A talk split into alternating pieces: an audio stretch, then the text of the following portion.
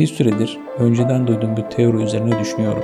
Mısır piramitleri elektrik santrali olabilir mi?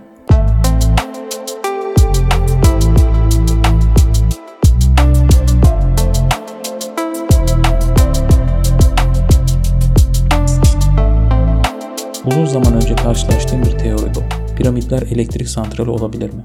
Bu teori üzerine biraz araştırma yapınca mümkün olabileceğine dair kanıtları görünce bu konu hakkında bir podcast yapıp bunu size aktarmak istedim. Aslında teoriye Nikola Tesla için araştırma yaparken rastlamıştım. Bildiğiniz gibi Tesla günümüzdeki elektrik teknolojisinin radyo frekanslarının temelini atan iade itibarı çok geç yapılmış bir bilim insanıdır. Nikola Tesla 1901 yılında Amerika'da Long Island'da bir atölye inşa etmeye başladı. Bu kompleks yapı içerisinde bir de kule bulunmaktaydı. Wardenclyffe ismini verdiği kule taşıyıcı dahil tüm yapı iletken olmaması için ahşaptan yapılmıştır. Teoride yapının bir manyetik alan üzerine kurulduğu iddia edilmektedir. İddia bu manyetik alanın bir akifer yani bir yeraltı su kaynağı olduğu yönündedir. Aklınıza yeraltı su kaynağı ile manyetik alan ilişkisinin nasıl olduğu sorusu gelebilir. Bu ilişki binlerce yıl öncesinden bilinen bir bilgi aslında. Akışkan yeraltı su kaynakları kinetik enerjisi sayesinde çevresinde elektrik yükü oluştururlar. Tarlalarda yeraltı suyu bulduğunu iddia eden kişiler de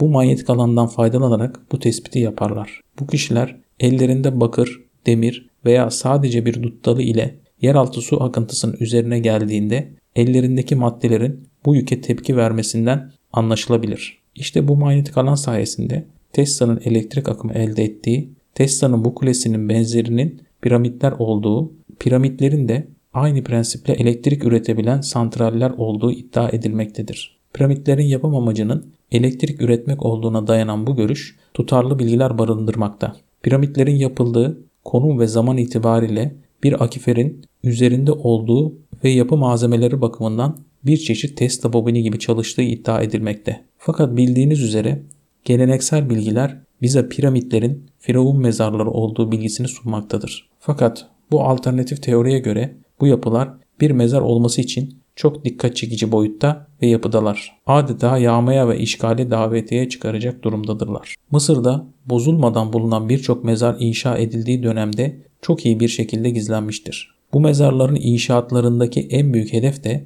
çok iyi bir şekilde gizlenebilmesidir. Bu yüzden Mısır'daki ilk kazılardan bu yana neredeyse 200 yıl geçmesine rağmen hala her yıl onlarca, yüzlerce yeni mezar bulunmaktadır. Bu mezarlar çok iyi gizlendiği için binlerce yıl mezar soyguncularına ve yüzlerce yıl yüksek teknoloji ile araştırma yapan arkeologlardan hala gizlenmeyi başarabilmektedir. Piramitler tüm bu ana fikre çok aykırı durmaktadır. Piramitlerin çok önceleri yağmalandığını düşünsek bile bulunan başka mezarların içlerinde ölen kişinin hayatından kesitler, başarıları, meslekleri ve inançlarına göre yaptıkları mezarlarına hierogliflerle resmedilirken piramitlerin duvarlarında hiçbir işleme, süsleme veya yazıt bulunmamaktadır. Daha çok geleneksel bir Mısır mezarından ziyade işlevsel bir yapı gibi sade bir yapıdadır. Bu da teoriyi desteklemektedir. Bu iddiaların dayanağı olan piramidin dış kaplaması yalıtkan bir madde olan beyaz kireç taşından iç koridorları ve odaları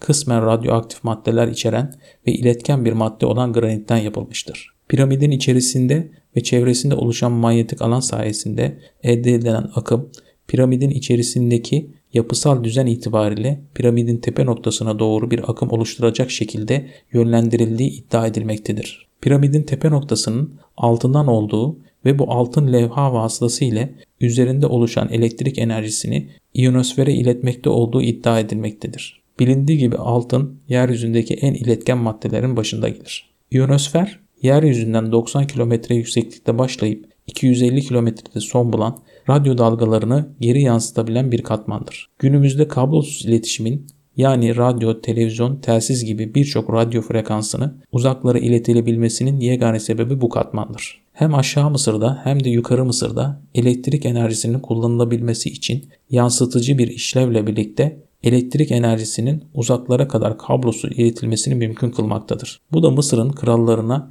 etkileyici bir ihtişam kazandırdığı için halk onlara tanrı gibi saygı göstermekte, piramitler ve görkemli tapınaklar yapmaları için yeterince ikna edici bir sebep sağlamaktadır. Mısır'daki birçok altın eser aslında çok ince altın kaplamadır. Bu tip incelikte altın kaplama bir eser yapabilmek için elektroliz yönteminin kullanılması gerekmektedir. Elektroliz içinde elektrik kullanılmalıdır. Aslında antik çağda elektrik kullanımına dair en somut örnek Bağdat pili olarak bilinen yapıdır. Bu yapı 1936 yılında Alman arkeolog König tarafından Bağdat'ta bir part yerleşim alanında bulunmuştur.